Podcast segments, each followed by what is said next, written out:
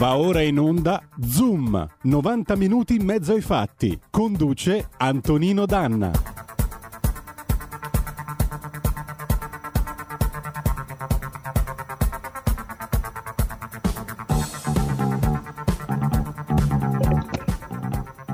Amiche e amici miei e non dell'avventura, buongiorno. Siete sulle magiche, magiche, magiche onde di RPL. Questo è Zoom, 90 minuti in mezzo ai fatti. Io sono Antonino Danna, Joe Biden invece pochi minuti fa, informa il GR2, è stato proclamato ufficialmente presidente degli Stati Uniti d'America. Così il Congresso ha ratificato i voti elettorali e ha certificato la vittoria eh, del candidato democratico. Il presidente Donald Trump, dopo quello che è accaduto ieri, di cui parleremo subito dopo il pezzo iniziale, eh, tra l'altro 0266203529 se volete eh, intervenire nei prossimi dieci minuti perché poi dopo abbiamo il faccia a faccia eh, con una gradita ospite l'onorevole Francesca Donato della Lega, parleremo di obbligo vaccinale. Insomma, il presidente Trump ha dichiarato, leggo eh, la dichiarazione, anche se sono totalmente in disaccordo con il risultato dell'elezione, e i fatti me lo confermano. Ciononostante vi sarà una transizione ordinata il 20 gennaio. Ho sempre detto che avremmo continuato la nostra lotta per assicurare che solo i voti legalmente espressi avrebbero contato.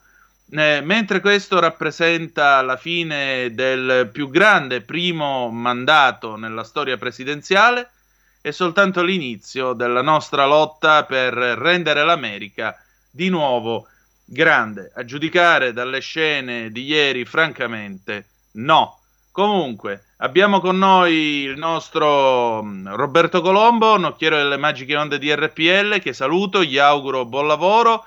E allora andiamo, partiamo con una bella canzone che si intona alla vicenda. Marcella Bella, Nessuno mai, 1974. E vai.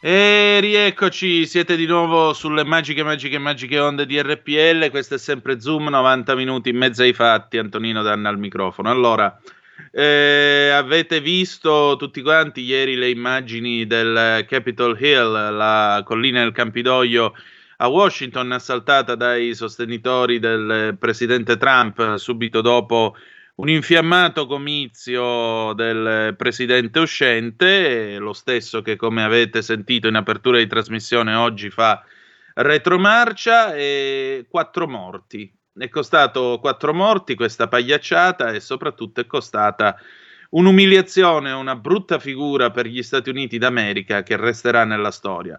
Vedete, si può essere buoni presidenti e piccoli uomini. Trump è stato sicuramente un buon presidente che non ha portato gli Stati Uniti d'America in avventure militari all'estero, a differenza del premio Nobel eh, per, sulla fiducia eh, Barack Obama. Mm, sicuramente Donald Trump ha fatto molto per l'economia americana. Il problema è che alle volte però la storia si mette di traverso e quando la storia chiama tu devi avere anche la dignità e la decenza di saper scendere dal palco. Invece questo continuo eh, discutere a favore, eh, parlare di brogli, soffiare sul fuoco del broglio e quant'altro ha portato una nazione di 300 milioni di anime l'ultima superpotenza della Terra a ballare sull'orlo di una guerra civile, perché quella di ieri non è stata una scampagnata. Quando si assaltano le istituzioni e si interrompe il loro funzionamento regolare,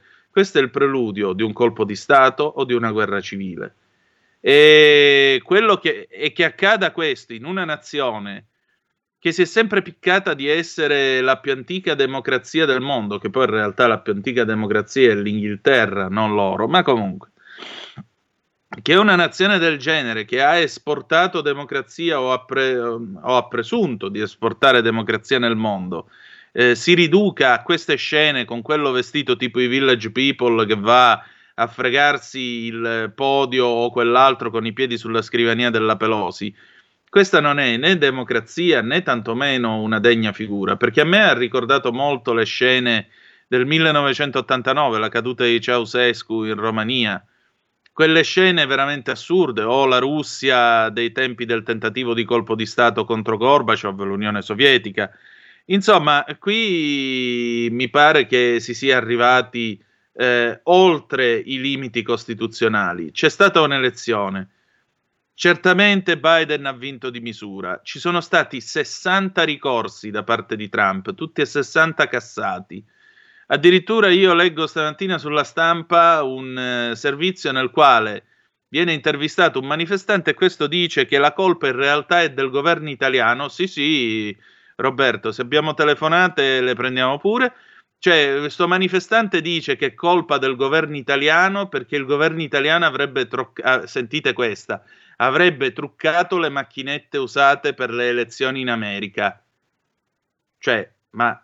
E poi c'era anche la marmotta che incartava la cioccolata a sto punto, non lo so. Quando si arriva a questi livelli, dopo tutta sta roba, ma che cos'altro dovevamo fare? Abbiamo una telefonata, pronto chi è là?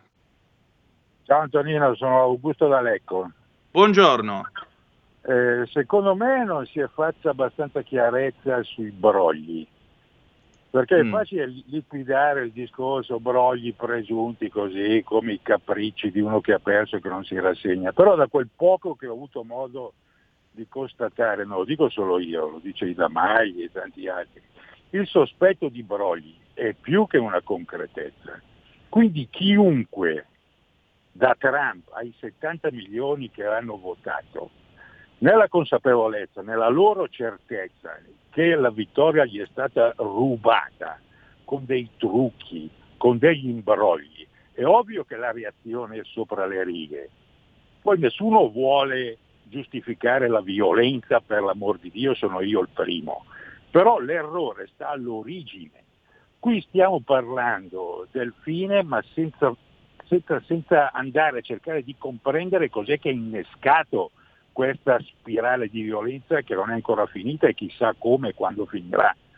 Con questo ripeto, non voglio giustificare nessuna forma di violenza, ma il discorso dei brogli secondo me viene liquidato troppo semplicemente. Ho visto ieri alla televisione tutte le dirette Il discorso dei brogli l'hanno semplicemente accennato, mentre invece è tutto lì il problema che ha scaturito, che ha innescato tutto questo casino. Non voglio dilungarmi oltre, ti saluto e buon anno, anche se in ritardo. Ciao. Grazie, buon anno anche a te, un abbraccio. Abbiamo un'altra telefonata, pronto chi è là? Sì, pronto, ciao, sono Fabrizio di Sabio Chiesa. Ehi, buongiorno, dimmi. Sì, buongiorno a te. Allora, io ci sono rimasto malissimo ovviamente a vedere le immagini, io le ho viste stamattina e veramente vedere la democrazia americana, i simboli del potere che ho poi avuto anche la fortuna di vedere da vicino e vederli così, veramente ti spezza il cuore perché dici no dai, quello lì è il baluardo, quello lì è stato l'esempio, il simbolo della riconquista della libertà, con la loro rivoluzione e con l'apertura al paese a tutti i migranti europei che se ne andavano là per vivere meglio. sì, ma non ci andavano col barcone perché li selezionavano a sì, Ellis Island. Sì, Tra noi... l'altro, visto che vogliamo parlare di razzismo, nelle istruzioni su- con cui si compilava eh, il manifesto della, della nave in arrivo, quindi l'elenco dei passeggeri, dietro c'è scritto che sono da considerarsi italiani meridionali tutti quelli nati a sud del Po, inclusa la Liguria.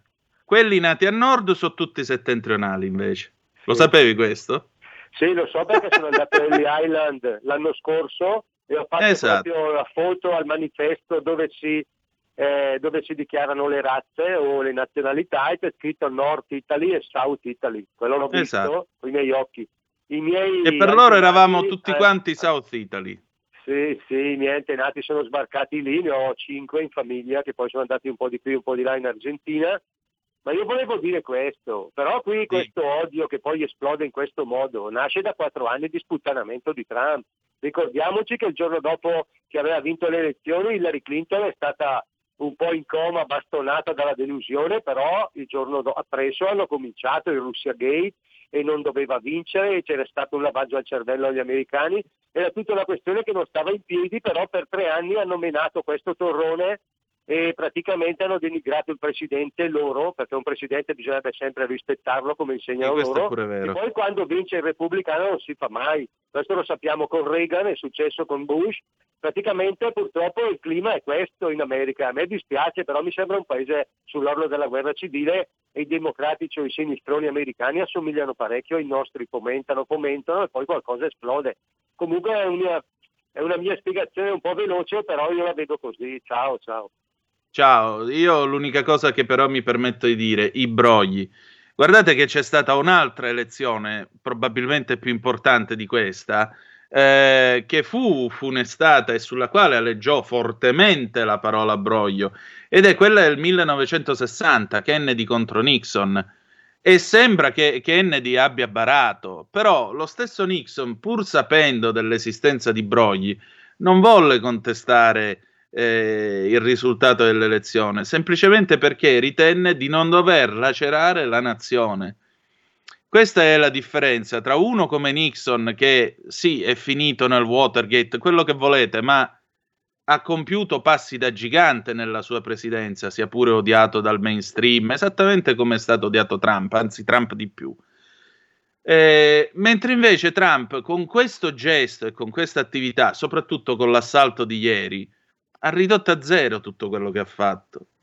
Eh, almeno a me pare così. Comunque abbiamo altre due chiamate. Pronto chi è là? Eh, sono in linea io? Sì, buongiorno. Buongiorno, chiamo da Varese. Senta, eh, allora, io premessa, eh, tutti questi imbecilli che sono andati eh, sotto il Campidoglio, e come tutti milioni e milioni di abitanti, eh, secondo lei sono tutti imbecilli come tutta la stampa, no? E invece eh, tutt'altro. No, io non li eh, reputo tutta, affatto no, no, degli imbecilli, attenzione.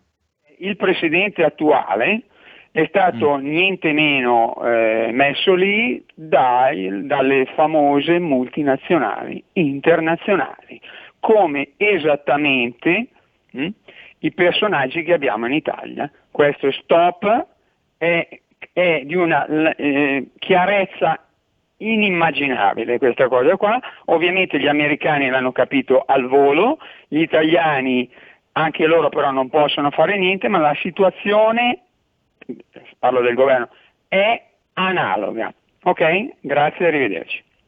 Prego, Trump è a capo comunque di un ricco gruppo eh, di un ricco gruppo mobiliare, eccetera, eccetera. Insomma, però sì, lei giustamente si richiama a quello che disse Eisenhower nel suo discorso d'addio nel 60, di fare attenzione al compre- cosiddetto complesso militare industriale e, il, e, lo spettro del complesso militare industriale sotto questo punto di vista, lei ha ragione.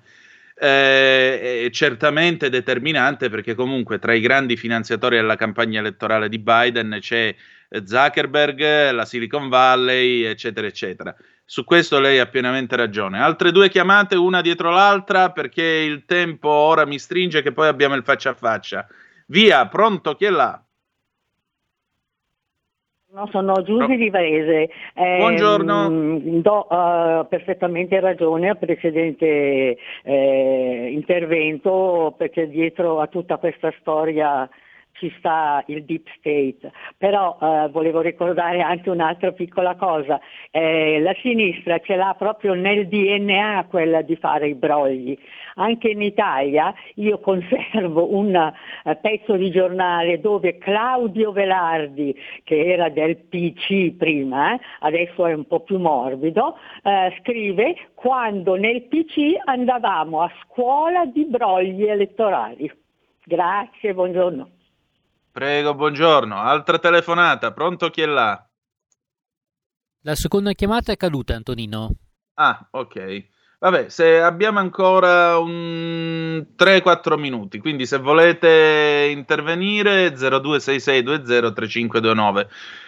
Poi la prossima settimana, perché domani naturalmente, domani intanto abbiamo l'onorevole eh, Paolo Formentini, che è il vicepresidente, lo sapete, della Commissione Esteri della Camera, naturalmente eh, lui entro certi limiti si può esprimere perché chiaramente poi rappresenta parte della pubblica amministrazione del nostro paese, però sentiremo anche la sua opinione sul, sul caso. E la prossima settimana vedremo di avere il professor Curini oppure qualche altro ospite che ci mh, mm, racconteranno meglio il clima di questa situazione. Quindi vi prometto che ci torneremo. Allora, abbiamo la signora Lisetta in linea. Signora Lisetta, sì. buongiorno, buon anno. Buongiorno, ogni tanto ci sentiamo, signor Tonino, buongiorno. Allora, ben diciamo qualcosa sul, diciamo, povero Trump, no, comunque è stato escluso. Allora, bisogna dire, signor Tonino, la verità. Trump nelle elezioni del 2020 ha preso molto più voti che nel 2016. Vuol dire, signor Tonino, che una parte, secondo me, consistente dell'elettorato si è riconosciuta nella sua azione e nella sua figura. Secondo me è un capitale che Trump stesso cercherà, non adesso naturalmente, fra qualche mese, fra qualche anno, o lui o con qualcun altro che passerà al suo successore di quello che ha fatto lui. Ma secondo me sempre è anche una montagna per Biden e la Harris che dovranno scalare, sempre secondo me, e a cui dovranno dare una risposta politica ed economica. Lo slogan America First di Trump sarà stata una rozza scorciatoia, ma aveva un senso per la grande America delle periferie contadine. Certo che ce l'aveva, come no? E ce l'ha ancora. Ecco, mentre Biden, e poi termino, dovrà esercitarsi nella difficile arte delle costruzioni di ponti per raggiungere una parte del paese che oggi lo considera un ladro di elezioni. Vedremo, sì, io Tonino, la penso come lei. i collaboratori di Biden saprà affrontare la sfida. Tutto qua, queste sono le ultime parole. Grazie a lei, buon lavoro, arrivederci. Grazie a lei, io credo che lei abbia fatto un'analisi lucida e onesta. Eh, l'unico problema qual è? Che non è tanto i voti che ha preso, sapete che poi quello che conta sono i voti elettorali, perché lì funziona che ogni Stato esprime tot delegati, i quali poi rappresentano il volere dello Stato e quindi bisogna arrivare alla fatidica soglia dei 270 voti elettorali. Però ha ragione la signora Lisetta, ha ragione da vendere eh, Trump ha convinto molta più, molta più gente. Ora, il eh, fatto è questo, da qua al 2024 può succedere di tutto. E tra l'altro uno dei rischi, per esempio, ora sicuramente inizieranno nuovi giochi all'interno del Partito Repubblicano. Trump potrebbe tranquillamente pigliare e dire vabbè, andate tutti a quel paese, il partito me lo faccio da solo. Non è la prima volta che accade una cosa del genere Il rischio è che si arrivi al 2024 e parte dei voti repubblicani vadano a finire sul partito di Trump e in questo caso non vincerebbe comunque lo stesso, finirebbe come qualcuno di voi forse lo ricorda nelle elezioni del 92, Ross Perot, questo miliardario che si era fatto sto partito, partito che però finì per erodere anche buona parte del consenso di Bush contro Bush padre contro Clinton. Quindi vedete è una situazione che diventa molto delicata e soprattutto diventa una situazione molto eh, particolare, devo dirvi la verità. Comunque, eh, anche qui, more to come, come dicono gli americani nella loro situation comedy, cioè, eh, ci dobbiamo aspettare eh, tutta una serie di, di, sviluppi. Allora, c'è un'altra ascoltatrice in attesa, io le chiedo però 30 secondi di pazienza. Roberto, facciamo pausa e poi la riprendiamo subito dopo. Grazie. Un mondo oltre l'immaginazione. Un viaggio oltre ogni confine. Comincia l'avventura. Hai solo un'ora. Con Vincent. Movie Time. Ogni sabato dalle ore 16. La prossima volta che vai in vacanza, sia così gentile da farci sapere dove va. Se ti dicessi dove vado, non sarebbe una vacanza. Il futuro appartiene a chi fa squadra. Le radio italiane si uniscono per giocare la partita da protagoniste. Nasce l'app Radio Player Italia. 140 stazioni in una sola rete. Scegli la tua preferita e ascolta il suono perfetto del digitale. Gratis, senza registrazione, senza interruzioni, compatibile con tutti i device. Le notizie, la compagnia, la musica scelta da chi la ama, la conosce e la vive. Scarica Radio Player Italia. Il futuro batte con la radio nel cuore. Anche RPL è disponibile su Radio Player Italia. Stai ascoltando RPL. La tua voce libera, senza filtri né censura. La tua radio. E rieccoci, siete sempre sulle magiche, magiche, magiche onde di RPL. Questo è sempre. Rieccoci, siete sempre sulle magiche onde di RPL. Questo è sempre Zoom, 90 minuti in mezzo ai fatti. Allora, si sta parlando, si sta ragionando di questa complessa elezione degli Stati Uniti d'America eh, Joe Biden, come vi dicevo, è stato confermato presidente degli Stati Uniti, malgrado i fatti di ieri. Tra l'altro, ieri notte eh, Washington è stata tenuta sotto coprifuoco dalle ore 18, ora locale, le 24 in Italia, fino all'alba. Eh, tra l'altro, che ore, che ore, sono? Le 11, quindi lì sono ancora le, 6, le 5 del mattino, dovrebbe essere ancora sotto coprifuoco. Eh, abbiamo un'altra ascoltatrice in linea, prego, pronto, chi è là? Pronto, buongiorno. Buondì. Innanzitutto complimenti al signor Esetta che riesce a trovare tanti articoli sui giornali per poi leggerli alla radio. Comunque il mio discorso è questo. Io ricordo quando è stato eletto Trump la diffamazione che c'è stata costantemente alla TV, soprattutto le TV di Stato, da giornalisti, specialmente la Costa Magna ne ha dette di tutti i colori a quel povero uomo. Io ho l'impressione che quel Biden lì sia, abbia un pizzico di falsità quell'uomo, non lo so, non mi convince tanto. Io comunque ho sempre ammirato Trump perché lo ritengo una persona aperta, sincera, sincera all'inverosimile. Tutto qua, grazie. Prego. Ehm Volevo dire una cosa a proposito di Biden e dell'analisi che faceva la signora Lisetta. No, abbiamo un'altra chiamata invece, l'agevoliamo subito. Pronto? Chi è là? Pronto? Pronto? Sì. Sì, sono in diretta? Sì. Sì, buona giornata, sono Mimmo. Benvenuto. Come disse un grande attore, è la democrazia bellezza. Le democrazie, i voti si accettano, le elezioni si accettano e non si, non si istiga il popolo. Intanto questi 4-5 morti ce l'ha tutti sulla coscienza Trump, tranquilli proprio. C'è gente che come Salvini, la Meloni hanno girato ancora e girano ancora col cappellino.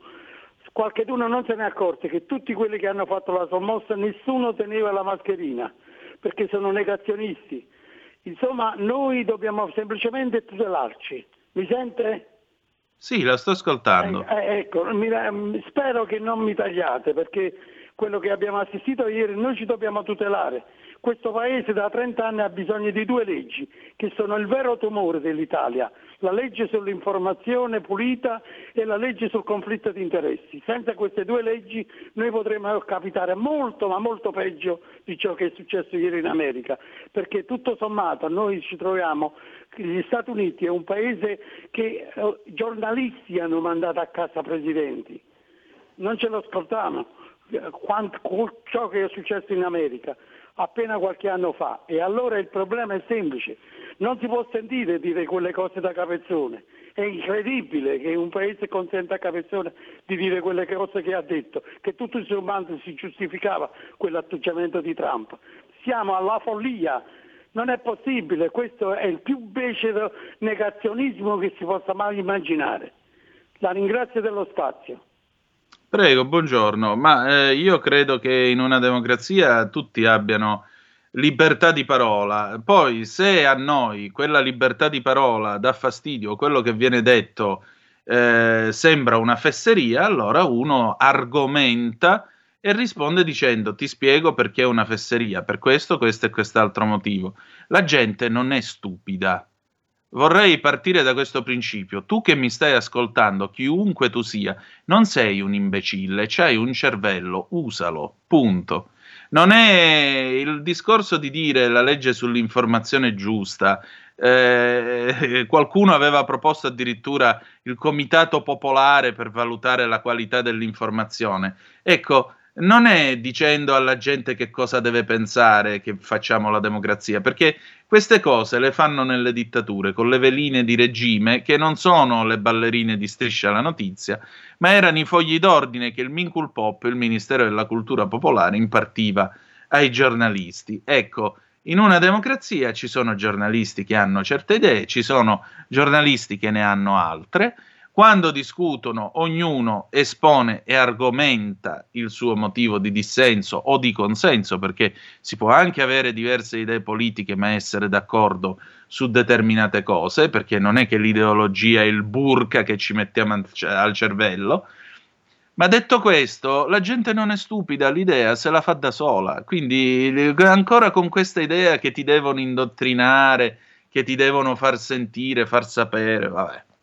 Allora, eh, passiamo al faccia a faccia di oggi. Voglio salutare la nostra ospite, la nostra gradita ospite, l'onorevole Francesca Donato, che vi presento. Francesca Donato, marchigiana con cuore veneto e siciliano, avvocatessa, europarlamentare a Bruxelles per la Lega, gruppo Identità e Democrazia, fa parte come membro titolare delle commissioni sviluppo regionale, politiche economiche e monetarie e della delegazione all'Assemblea parlamentare dell'Unione per il Mediterraneo.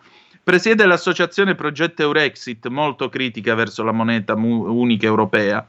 Oggi è con noi per ragionare di obbligo vaccinale e non solo. Benvenuta a Zoom, onorevole, buongiorno. Buongiorno a voi e grazie dell'invito.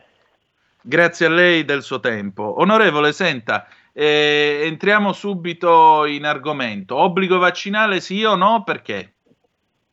Ma assolutamente no, perché non ci sono le basi, le, le ragioni per eh, imporre un obbligo vaccinale e soprattutto perché comunque la nostra Costituzione non lo consentirebbe, non consentirebbe una privazione della libertà personale, della libertà individuale eh, così grande dal doversi sottoporre ad un trattamento sanitario obbligatorio eh, per, per, un vaccino contro il Covid. Io l'ho spiegato in, in un video che ho, che ho, postato sulla mia pagina Facebook in cui articolo abbastanza dettagliatamente le motivazioni, ma eh, sostanzialmente siamo di fronte ad un virus che per quanto sia un virus subdolo che che in alcuni casi davvero eh, porta a delle conseguenze gravi, nella stragrande maggioranza dei casi eh, nel 95% dei soggetti rimane asintomatico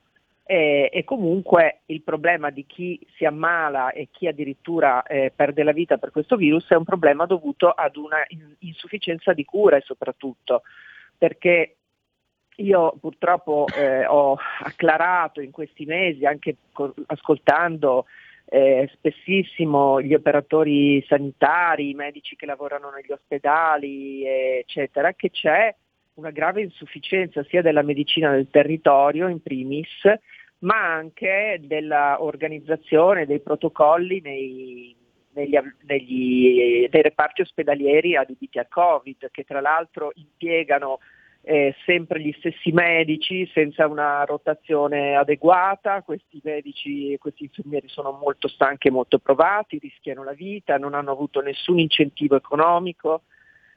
E, e comunque eh, appunto in molte strutture non ci sono proprio le, i farmaci eh, adeguati, non ci sono le, le, strumentazioni nuove, idonee, insomma, eh, ma soprattutto i, i, chi si ammala chi è positivo al Covid e, e, e comincia a avere i primi sintomi non è seguito, non ha un'assistenza medica tempestiva che eh, gli, gli, dica cosa fare per evitare di arrivare poi a dover essere ricoverato con una insufficienza respiratoria.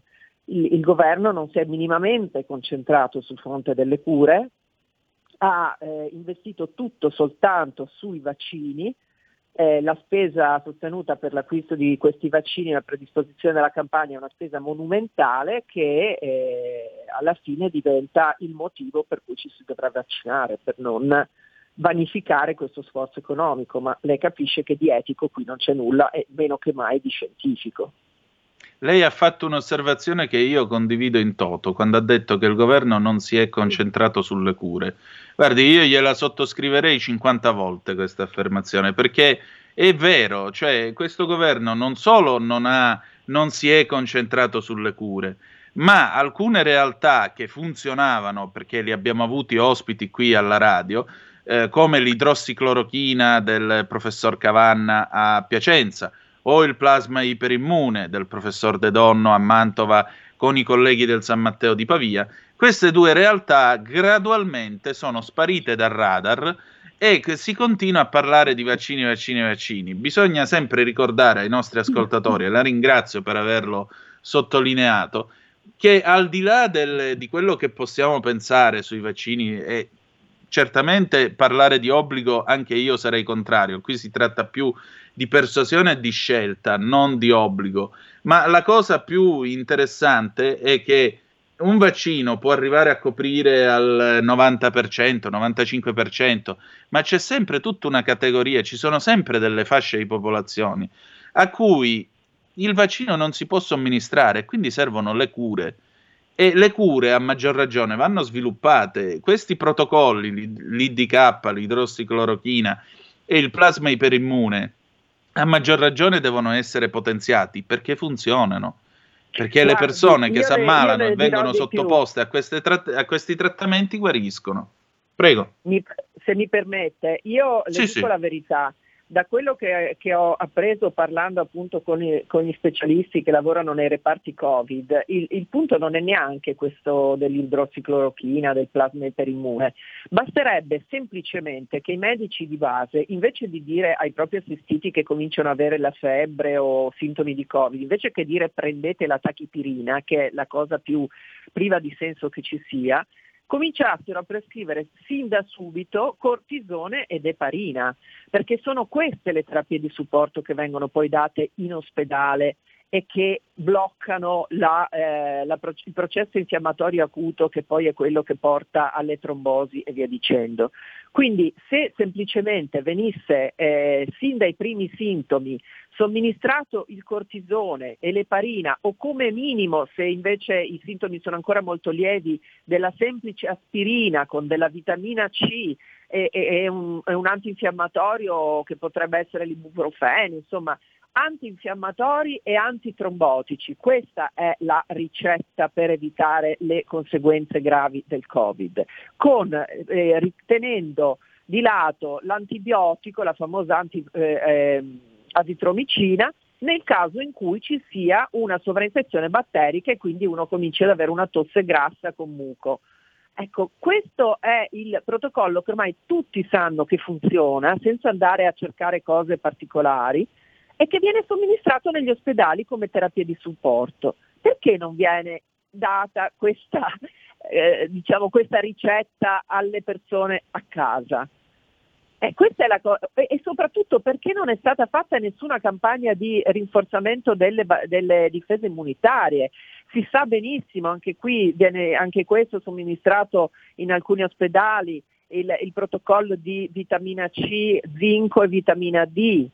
E anche questo nessuno ne parla, nessuno lo dice, eppure ci sono delle eh, evidenze scientifiche importanti sul fatto che l'assunzione di, eh, di dosi importanti di vitamina C, vitamina D e zinco sia fortemente eh, significativa per aumentare le difese immunitarie contro il Covid nello specifico. Quindi eh, e questa è la cosa veramente che lascia sgomenti, che non ci sia niente di tutto questo e si parli solo di vaccini. Tra l'altro se ne parla in maniera incompleta, perché non viene detto quali sono i veri rischi. Eh, qua ogni giorno arrivano notizie dal mondo di persone che hanno eh, reazioni avverse gravi, gravissime, anche fatali, e, e questo non viene detto. E in più non si evidenzia come comunque l'autorizzazione che è stata data dall'EMA sia un'autorizzazione condizionata, cioè sottoposta alla condizione che le case farmaceutiche continuino a fornire i dati e questi dati continuino a dimostrare che i rischi sono superati dai benefici. Quindi la vera autorizzazione verrà eh, diciamo, eh, garantita nel 2023. In corso c'è ancora una sperimentazione, cioè chi si sottopone al vaccino è ancora eh, eh, si sottopone a un farmaco che è ancora in fase di eh, sperimentazione, di raccolta di dati. Questo dovrebbe essere reso molto chiaro, perché eh, tutto ciò che eh, sono le incognite che illustrissimi virologi, infettivologi, premi Nobel hanno sollevato sui possibili effetti di questo vaccino ad oggi sconosciuti, eh, non sono proprio noccioline, cioè non sono cose da poco, soprattutto per i soggetti giovani che rischiano poi nei prossimi anni di vedere degli effetti indesiderati che oggi sono totalmente imprevedibili.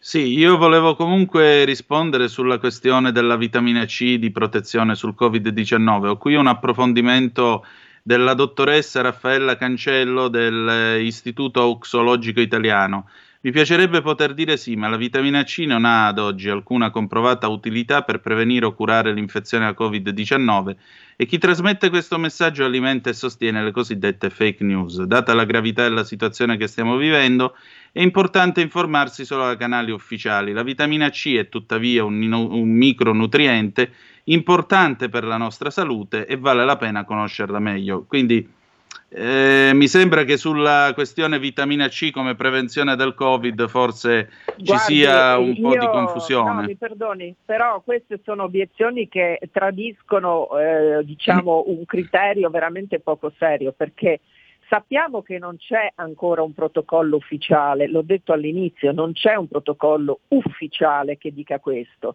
ma verrà... Eh, diciamo, sottoposto ad una validazione questo studio che è in corso okay, e che sta dando ottimi risultati sulla somministrazione della vitamina C unitamente alla D e allo zinco, che verrà eh, poi validato, ancora non lo è, ma eh, è un fatto che tantissimi medici in tutto il mondo stanno utilizzando questo protocollo con ottimi risultati e la vitamina C, da che mondo è mondo, lo sanno tutti che è una vitamina C che aumenta le difese immunitarie contro l'influenza e contro il raffreddore.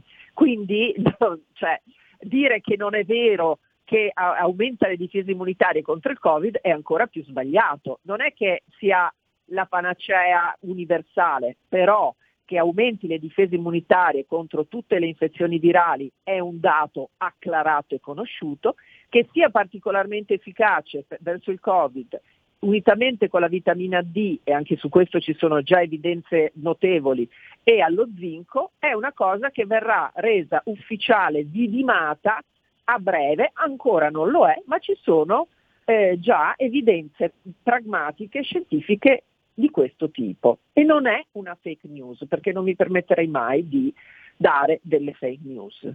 Perché allora no, io non, non metto assolutamente in eh, discussione le sue, ah. le sue, affermazioni, ci mancherebbe.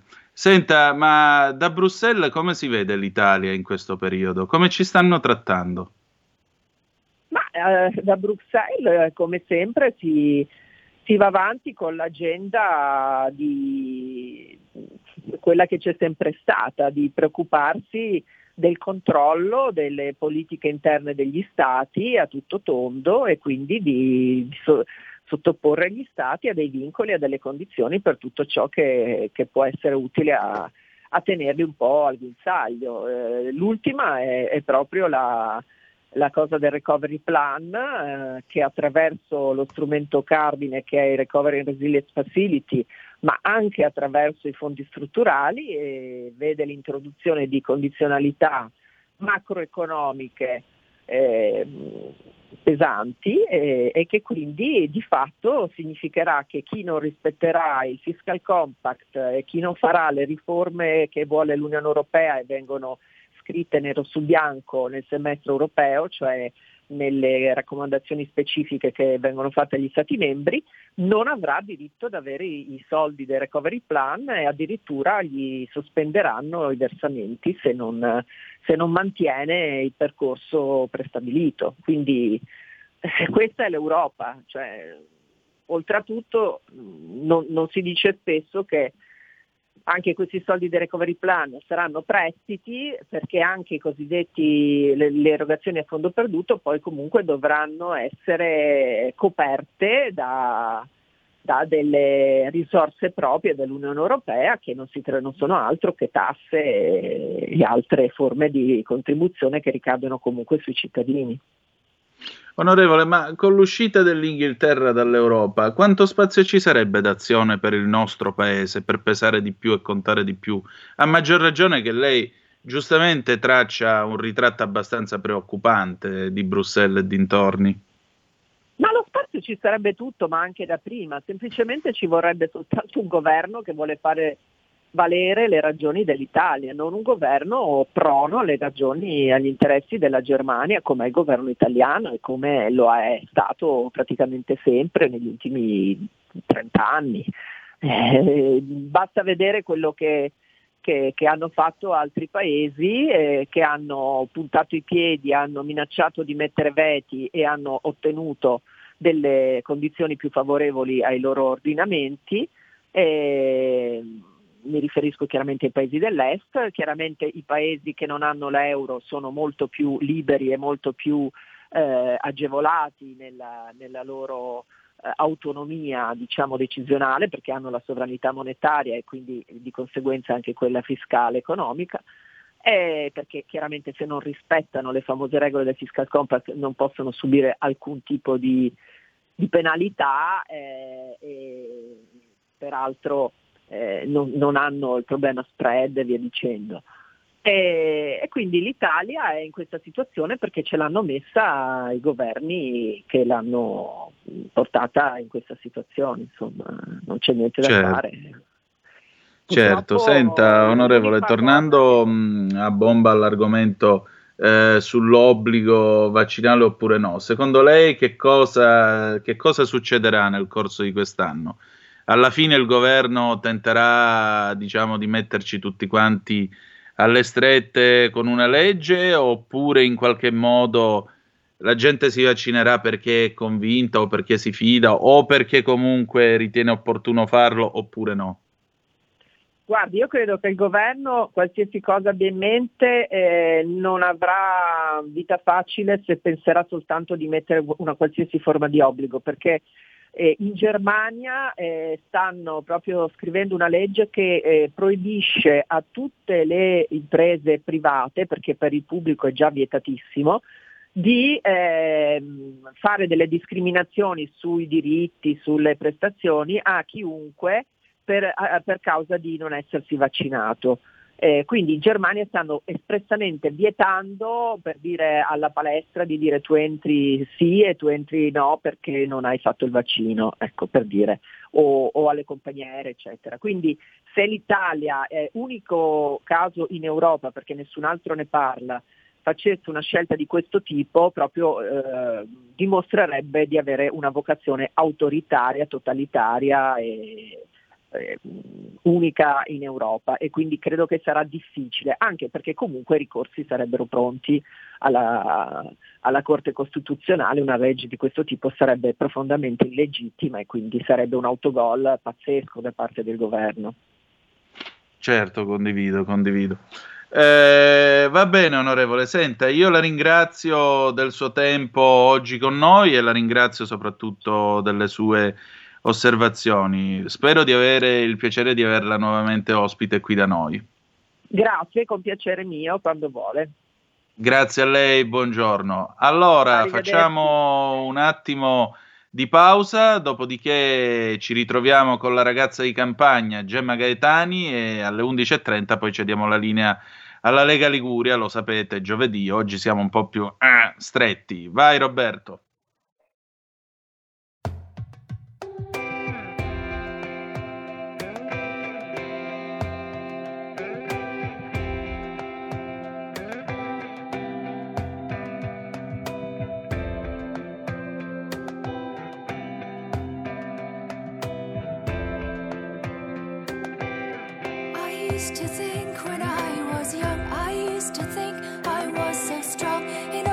Ci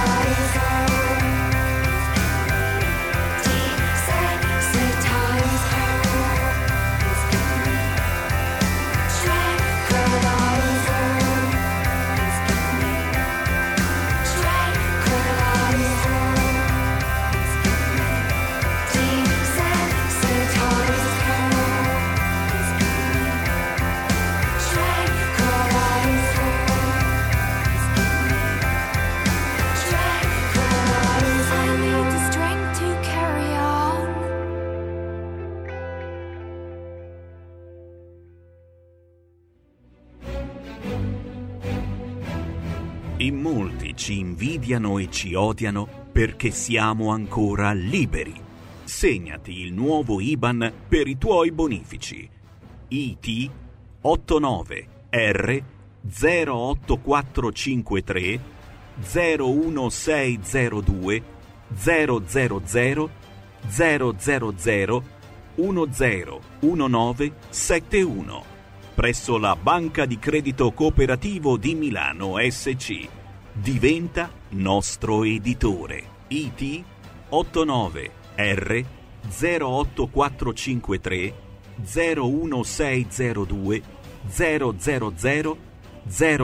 000 10 19 71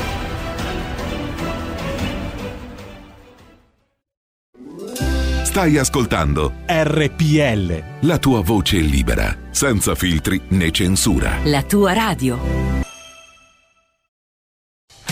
Porta con te ovunque RPL la tua radio. Scarica l'applicazione per smartphone o tablet dal tuo store o dal sito radiorpl.it. Cosa aspetti? Wow, che bella auto nuova! Chi ha parlato? Sono io, la Digital Radio. Ma io non ho la Digital Radio. Questo è quello che pensi tu, analogico che non sei altro. Io invece sono qui. Yuhu! Proprio nella tua auto. Mi vedi? Mi senti? Forse la Digital Radio è già nella tua auto per farti vivere tutto il piacere del suono perfetto. Controlla bene se hai la funzione DAB Plus. Da quest'anno di serie su tutte le auto nuove. Dibidi dobidi dab. Anche RPL, la tua radio, è in Digital Radio. Porta con te ovunque RPL la tua radio. Scarica l'applicazione per smartphone o tablet dal tuo store o dal sito radiorpl.it. Cosa aspetti?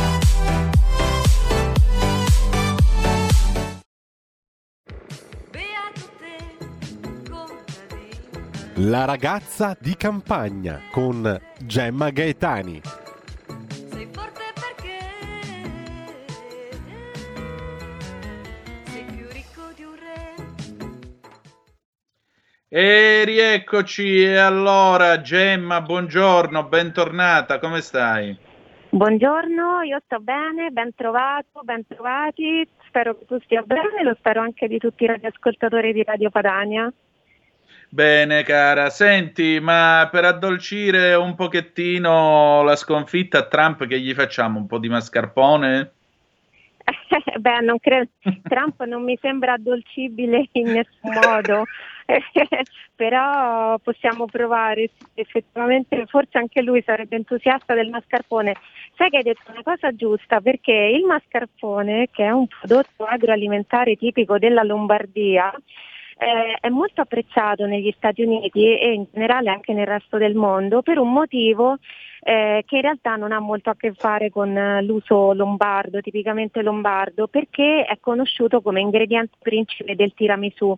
Però io ho scritto questo pezzo proprio per ridare un po' al mascarpone, diciamo così, quello che è del mascarpone, nel senso che eh, il mascarpone nasce come formaggio nelle cascine e chiaramente eh, non veniva, ehm, all'incirca le, le, prime testimonianze scritte sul mascarpone sono del XII-XIII secolo, quindi naturalmente non nasce, non c'era lo zucchero, la disponibilità di zucchero, quindi non nasce per preparare il tiramisù, ma nasce come un formaggio, tra l'altro di recupero, cioè per sfruttare il latte delle vacche incinte nei mesi autunnali che era più grasso eh, e che quindi poteva consentire del, del mascarpone. Perché? Perché il mascarpone è un formaggio che eh, si prepara diversamente da quasi tutti gli altri, non a partire dal latte ma dalla crema di latte, che è il nome tecnico per la panna, a partire dalla panna. È un formaggio che non ha bisogno del taglio, cioè si realizza acidificando quella crema di latte e portandola poi ad una temperatura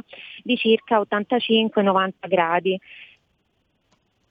cascine e sfruttavano questo latte più grasso, ne facevano prima panna e poi dopo mascarpone e lo consumavano in realtà nell'arco di pochissimo tempo, di pochi giorni, perché allora non c'erano i frigoriferi e il mascarpone è un formaggio che effettivamente può durare un massimo di 7-15 giorni conservato in frigorifero, quindi fuori dal frigo no. Ehm, e lo consumavano così come secondo quindi come, come mm, secondo piatto, diciamo così, eh, o per condire per esempio delle paste, tanto che sono tipiche della zona di Lodi, eh, da cui appunto nasce il mascarpone, dove nasce il mascarpone, preparazioni come la pasta al mascarpone o la faraona al mascarpone. Effettivamente ehm, il mascarpone si trova dal punto di vista mh, mm, nutrizionale a metà tra il burro e la panna, nel senso che è grasso e più calorico della panna, però è molto meno del burro. Quindi questo ci permette, questo era il suggerimento che, che davo io nel pezzo per la storia del benessere, ci permette di eh, ingrediente ehm, non riservato esclusivamente al dolciume, al dolce, in questo caso al tiramisù, anche perché se noi associamo grassi e proteine con gli zuccheri eh, naturalmente aumentiamo il potere calorico.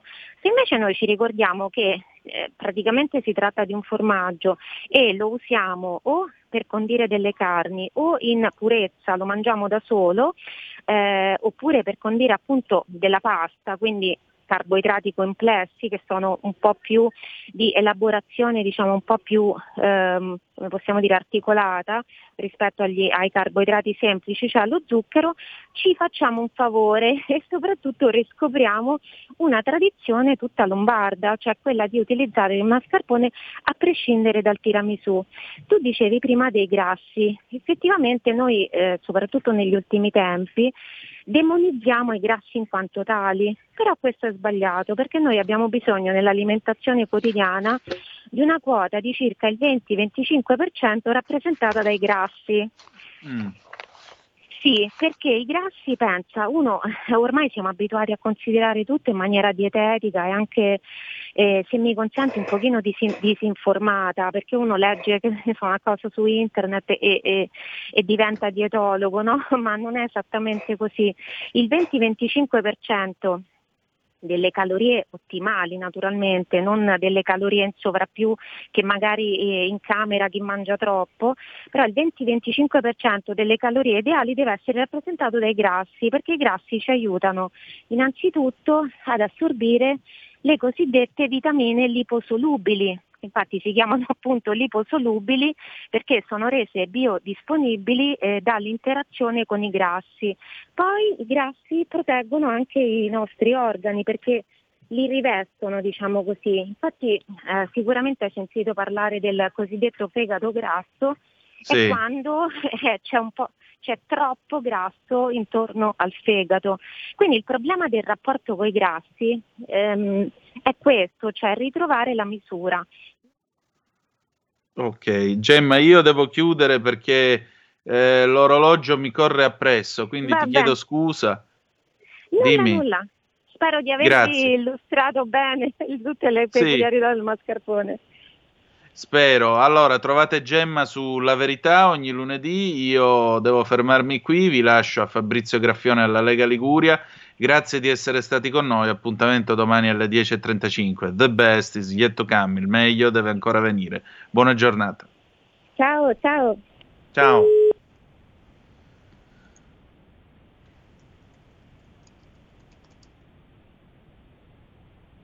Ed è già con noi Fabrizio Graffione. Se mi senti, Fabrizio, hai la linea.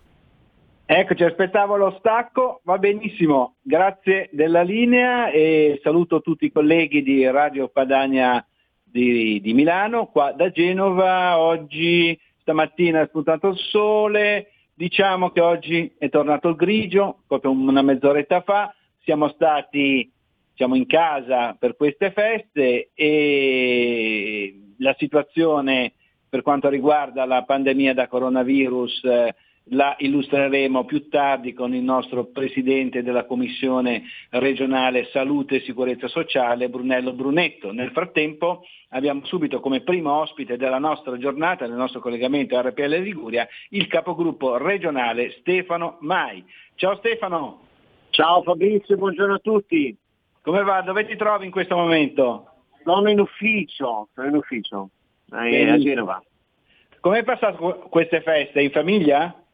È un po' obbligato, ma diciamo ho colto l'occasione per riscoprire un po' i valori veri, quelli che eh, spesso ci dimentichiamo eh, di, di, tenere in considerazione, quindi l'aspetto dei propri cari, siamo sempre presi da questo, questo, lavoro e ovviamente da tutte le difficoltà che sta vivendo la nostra gente, ahimè, torto collo, comunque eh, volentieri sono stato in famiglia con le mie bambine, e, insomma ho, ho goduto un po' del loro affetto, ovviamente ora eh, diciamo, siamo, abbiamo ripreso i lavori de, in regione ufficialmente, quindi siamo nuovamente al lavoro, anche se poi non abbiamo mai staccato, per affrontare alcune delle tematiche eh, importanti e alcune di queste si sono rappresentate proprio in questi giorni in modo molto, eh, molto, diciamo, molto preoccupante.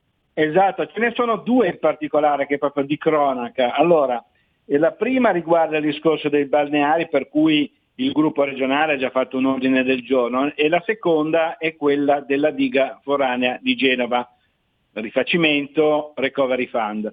Allora, eh, partiamo con la prima subito. Eh, cosa è successo? Insomma, nel, nell'ordine del giorno sostanzialmente che eh, la Lega ha presentato in Regione Liguria ha parlato anche di eh, governo complice. Ecco, ci sono i comuni che non sanno cosa fare, i balneari hanno manifestato anche a Genova di nuovo in questi giorni, è una tematica molto sentita certo. qui in Liguria. Il governo complice per eh, l'immobilismo più che altro dimostrato in questi anni. Tanto per ricordare la vicenda della Bolkenstein, una legge che diciamo, eh, è stata approvata molti anni fa, nel 2006 dal Parlamento europeo, eh, di fatto metteva in discussione le nostre concessioni demaniali marittime che venivano prorogate eh, costantemente a chi, alle imprese familiari che da sempre gestiscono le nostre, le nostre bellissime spiagge, su queste fanno investimenti molto importanti non solamente per l'accoglienza turistica eh, nel, nel, nel, caso di specie legata al mare, ma tutto l'indotto e quindi stiamo parlando di un, un, motore di sviluppo economico molto importante per la Liguria, appunto quello degli, degli stabilimenti balneari, eh, che poi ovviamente ha ripercussioni positive su tutta la Liguria anche dell'entroterra. Vabbè, non ha messo in discussione questo, quindi eh, di fatto c'era stata poi una, una, una scadenza definita il 31 dicembre 2020 però bisogna ricordare che nel periodo in cui siamo stati al governo, quindi governo Conte 1, il ministro Centinaio aveva approvato, aveva portato in approvazione la legge 145 appunto nel 2018 eh, che prevedeva l'estensione di queste eh, concessioni eh, fino al 31 dicembre del 2033, quindi di 15 anni. Ehm, però è, è, ovvio, è evidente che il governo da allora doveva portare avanti una serie di azioni, quindi questa estensione era accompagnata da una serie di impegni, eh, nello specifico c'era eh, in discussione già un eh, DPCM eh, previsto appunto nel, nel, 2019 e tante altre cose. Purtroppo il governo in questi eh, due anni non ha fatto nulla, non ha mosso un dito, tanto è vero che i comuni si sono trovati nelle, eh, nelle, diciamo, in grossa difficoltà nel dubbio di come applicare questa 145, quindi come estendere le concessioni demaniali. Il governo non si è fatto sentire, è stato più volte sollecitato non solamente da Regione Liguria ma da tutte le regioni, ma ahimè non ha mosso un dito. Tante, e cosa è successo? La conseguenza diretta è stata che il 3 di dicembre l'Unione Europea ha mandato un preavviso di, eh, di infrazione comunitaria attraverso una, una, lettera di messa in mora. Eh, il governo nuovamente eh, assente non si è fatto sentire, quindi abbiamo avuto nella Liguria in questo caso eh, comportamenti da parte dei sindaci molto differenti tra di loro, chi ha, chi ha eh, prorogato fino al 2033 come prevede appunto la legge 145 2018 che ha prorogato di due anni, chi di un anno, chi di sei mesi. Quindi il, la confusione più totale. Noi, ripeto, abbiamo chiesto più volte al governo di mettere in mano e quindi dare seguito al, a questa norma, ma evidentemente il, il governo attu- attuale in carica, il, Conte 2, eh, forse è troppo filo europeo e vorrebbe distruggere la nostra economia balneare, perché di fatto quello s- succederà. Quindi i nostri operatori balneari, ma non solo loro, perché poi le concessioni demaniali marittime riguardano ad esempio una categoria molto importante per noi che sono gli ormeggiatori, beh, sono in uno stato di confusione e eh, stanno avendo grossi problemi perché chiedono delle certezze normative sulla, sulla tutela eh, del, del, del, loro lavoro, del, dei lavoratori e degli investimenti che hanno fatto. È per questo che noi diciamo che il governo eh, con la sua assenza, con la sua eh, diciamo eh, insomma forse anche dettata dall'inesperienza, da, eh, dall'essere troppo filo-europeisti, eh, non ha fatto nulla e quindi è complice di quello che sta avvenendo. Ecco, passiamo al secondo argomento che ci interessa un po' più da vicino, riguarda proprio la diga foranea di Genova, ma anche la gronda di Genova, perché qua che fine ha fatto? Tutto pronto, manca soltanto la firma del ministro per questa benedetta gronda che, eh, che finalmente eh, potrebbe portare un po' di respiro alla viabilità ligure. Ricordo che pure stamattina, provenendo diciamo, da Savona a Genova, era tutto bloccato di nuovo. Ma a parte questo, focalizziamoci sulla nuova diga. Eh, un esponente ah, tanto, del Ligure del governo ha detto 500 milioni di euro, ma sono fondi palesemente del tutto insufficienti, come tra l'altro ha sottolineato anche il nostro deputato genovese Edoardo Rixi, che tra l'altro è il responsabile eh, federale della, del, delle infrastrutture e dei trasporti della Lega. Eh sì, perché in questi giorni ha cominciato a girare una bozza di recovery plan insomma tutte quelle che, misure che il governo starebbe mettendo in campo attraverso la New Generation, sono questi termini molto complessi da, eh, da, da pronunciare ma molto semplici poi nel, nel, nell'applicazione perché basterebbe utilizzare queste risorse per far ripartire questo paese. Eh, tanto troviamo, troviamo una cosa veramente, eh, come si può dire, una cosa... Eh, no, non appropriato utilizzare il, il recovery per ehm, opere che sono fondamentali per, no- per, il nostro paese, non sto parlando solo della nostra Liguria, quindi in uno stato normale queste opere, eh, parlo prioritariamente delle infrastrutture, ma non solo, dovrebbero essere finanziate con fondi ordinari, invece vengono utilizzati i fondi del Recovery Fund, che bisogna ricordare comunque sono sempre fondi in prestito, non sono regalie della, dell'Unione Europea che è tanto brava che decide di aiutare l'Italia, sono fondi un po' a debito e un po' a prestito, quindi saremo vincolati poi nei prossimi anni a restituirli. Bene, abbiamo provato a guardare questa bozza eh, che diciamo, sta girando in questi, in questi giorni, in queste 150 pagine sotto diversi codici abbiamo trovato qualcosa di interessante anche per la Liguria, ma veramente le risorse sembrano le classiche mancette che ormai è abituato a dare questo governo. Noi abbiamo la diga foranea che deve essere assolutamente eh, cioè un'opera prioritaria per noi perché ricordiamo che il sistema portuale della, della, Liguria è il principale del Mediterraneo, insomma è in eh, costante espansione. Bene, il governo ha deciso di erogare una mancetta di 500 milioni che per tanti sembrerebbero molti fondi, ma in realtà sono veramente una, un'inezia rispetto ai fondi che servirebbero per, questo, per, questa grande infrastruttura che serve tutta, tutta, diciamo, tutto il nord Europa, se, se, se mi posso allargare, ma direi di sì. Ehm, e quindi siamo abbastanza indignati perché poi eh, il governo ci fa insomma, in pompa magna, ci dice che ci dà questi soldi, ma sapendo benissimo eh, che anche a fronte degli impegni che si è assunto attraverso il sottosegretario, ma direttamente il ministro De Micheli, quando è venuto ad esempio qua ricordo qualche mese fa l'inaugurazione del Salone Nautico, si era impegnata appunto per il finanziamento della Liga Foranea, ma ahimè troviamo veramente poche risorse, come troviamo veramente poco sul resto di questo recovery. Purtroppo eh, il, il, governo eh, non sta dando le risposte, ha dei soldi che ahimè abbiamo dovuto accettare perché in un momento così complicato eh, insomma, il governo non, non intende attivarsi eh, per eh, individuare strategie di crescita, ma vuole chiedere dei soldi in prestito, ormai ha deciso di farli bene che però vengano utilizzati nel migliore modo, mo- nel migliore modo possibile, quindi che vengano ascoltate le regioni, che venga eh, fatta una fotografia del paese, che vengano veramente messe in risalto quelle infrastrutture, ma non solo, quelle lacune che dobbiamo colmare da molto tempo e che eh, insomma, questi fondi f- potrebbero forse in parte essere utilizzati proprio per quello, ma ahimè eh, questo non sta avvenendo.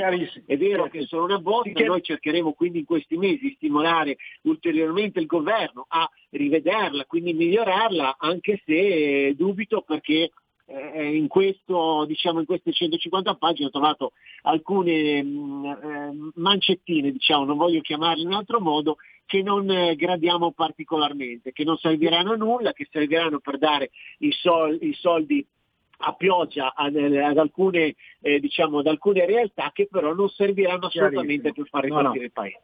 Chiarissimo, ti ringraziamo Stefano, abbiamo in collegamento Brunetto, ti chiedo scusa perché il tempo è tiranno come sai in radio, ti auguriamo una buona giornata, ancora tanti auguri. Ciao Stefano. Altrettanto, grazie a tutti, ciao Fabrizio. Ciao, ciao, ciao, ciao. Bene, come ho detto poc'anzi, abbiamo subito il Presidente regio- eh, della Commissione regionale eh, Salute e Sicurezza Sociale, eh, nonché consigliere regionale ovviamente, Brunello Brunetto. Ciao Brunello. E ciao. Ciao, dove ti trovi in questo momento? Sono in ufficio, in via Fieschi. Ah, benissimo, anche tu in regione. Ascolta, sì, sì, passate bene le vacanze? In casa o in giro per mm, ospedali? In casa quando richiesto, ma eh, comunque sono stato praticamente in giro per, per ospedali, per eh, punti di tampone, per eh, vaccinazioni, quindi alla fine di fatto ho girato la provincia di Savona dal punto di vista sanitario in lungo e in largo e anche il San Martino il giorno 27 quando siamo partiti col Bucks Day. Perfetto, ricordiamo che il nostro Brunetto è naturalmente un medico, per chi non lo conoscesse al di fuori della Liguria, e passiamo subito alla notizia di cronaca. Allora, dunque, in Liguria abbiamo un RT dichiarazione del Presidente di Regione Liguria Giovanni Totti ieri sera a 0,95, quindi oggi e domani siamo gialli, sabato e domenica arancione come tutta Italia, da lunedì dovremo essere in area gialla. Si è registrato ieri un calo dei malati e ospedalizzati, i nuovi casi sono stati 365, in particolare il numero dei pazienti in terapia intensiva è in calo a 65 unità, meno 8 addirittura, gli ospedalizzati sono complessivamente 768, ossia meno 13. Allora, eh, Brunello, secondo te la Liguria come messa? Allora, io credo che possiamo anche sperare, confidare di avere il bolino giallo per eh, la settimana prossima. E, è messa che comunque eh, la situazione è sempre una situazione eh, al limite, ecco, non, non, siamo certamente su un R Conti eh, talmente basso da pensare che si sia eh, ormai a, a, posto sotto tutti i punti di vista. Dobbiamo sempre mantenere tutte le nostre precauzioni, però con questo numero, se verrà confermato, potremo auspicare di eh, entrare tranquillamente in, in, zona gialla. Allora, io ho detto prima, sei sempre in giro per ospedali, eh, sorridendo, ma è la realtà dei fatti, perché eh, il nostro Brunello Brunetto è, un medico del territorio e sta portando avanti appunto la sanità territoriale in, in Liguria. Spiegaci un attimino, ha iniziato anche un tour per tutti i vari presidi ospedalieri, eh, spiegaci un attimino come sta reagendo, come sta lottando la sanità territoriale che è in prima linea contro il Covid. Beh, ehm, a differenza della prima fase pandemica nella quale lo shock è stato eh, talmente forte che le capacità di riorganizzazione sono state sicuramente eh, maggiori nelle realtà ospedaliere rispetto alle realtà territoriali, ma questo è eh, normale calcolando le caratteristiche eh, e l'abitudine a, a, modificare il proprio comportamento eh, nei confronti dell'urgenza e dell'emergenza degli ospedali rispetto al territorio. In questa seconda fase pandemica abbiamo un coinvolgimento del territorio decisamente eh, più forte e quindi eh, siamo partiti con per esempio eh, alcuni esempi di eh, telemedicina eh, in alcuni comuni, siamo partiti con l'esecuzione dei tamponi antigenici rapidi presso molti centri salute della provincia di Savona, uno dei quali inaugurato eh, appunto alcuni giorni fa a finale e eh, stiamo partendo quindi eh, su tutta una serie di iniziative che devono vedere eh, nei limiti de, de, del possibile perché ehm, le riorganizzazioni eh, prevedono tempi e anche eh, mancanza di stress che in questo momento non abbiamo potuto avere, ma confidiamo comunque di eh, progressivamente partire verso quello che potrebbe essere il futuro eh, per la regione Liguria, cioè di avere un territorio sempre più eh, operativo, sempre più vicino eh, all'utenza, ai pazienti, alle persone fragili e anche sempre più sinergico con l'ospedale. Ecco, io naturalmente questa attiv- tua attività eh, continuerà anche in futuro, credo. Mm, adesso dobbiamo chiudere perché chiaramente abbiamo, come sempre, poco tempo. Eh, mi scuso per questo con, eh, con Brunello, ma eh, volevo soltanto ricordare, volevo un commento da lui di un, di un brutto episodio, non sì. Gravissimo voglio dire dal punto di vista proprio eh, tecnico eh, eh, della cosa, ma gravissimo dal punto di vista proprio così ehm, proprio ideologico, ecco, non so, sono rimasto veramente male. I carabinieri hanno denunciato infatti un 17enne di Cogoleto che eh, la vigilia della Befana ha preso a pugni un'infermiera dell'ospedale San Martino di Genova, che è l'ospedale in prima linea per la lotta al Covid. Ecco, questo questo giovane era, era, comunque ubriaco, era stato preso, accompagnato per essere diciamo così, eh, aiutato al, al, pronto soccorso del Policlinico genovese. E volevo un commento anche da te su questo brutto episodio. Ma eh, intanto eh, la condanna a episodi di violenza per me è, è, una condanna a 360 gradi, quindi nessuno dovrebbe mai esercitare violenza su nessun'altra persona. Certamente l'alterazione dello stato psicofisico, e, ve lo dice uno che ha fatto 36 anni di ospedale, eh, spesso porta a episodi di questo tipo, quindi purtroppo non sono nuovi, eh, sono però eh, statisticamente un pochettino in aumento e questo non è, non è, non è bene. Ehm, io credo che eh, al di là della generica condanna di un episodio di violenza esistano poi delle situazioni che dovrebbero essere eh, comunque delle, delle situazioni eh, garantiste, ovvero sia ehm, le forze dell'ordine eh, nell'espletamento delle loro, delle loro funzioni, eh, il personale sanitario, eh, il personale che accudisce nell'RSA, nell'ERP, eh, gli, gli, ospiti, sono tutte categorie che dovrebbero davvero eh, non eh, neanche essere sfiorati dall'idea di, di, di avere un episodio di, di, aggressione e di violenza, perché sono persone naturalmente eh, dedicate a, alla cura, alla, diciamo, all'assistenza eh, dell'utenza. Quindi mh, questo eh, lascia ancora più sbigottito. Sono d'accordo con te Fabrizio nel,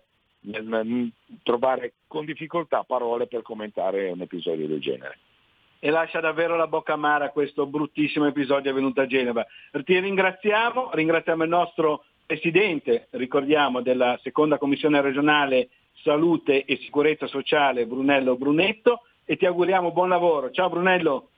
Ciao, ciao, ciao, buon lavoro e buon ascolto a tutti. Ciao, buon lavoro a te e buona giornata a tutti gli ascoltatori di Radio Padania Ligura da Genova e dalla Liguria, linea Milano da Fabrizio Graffione.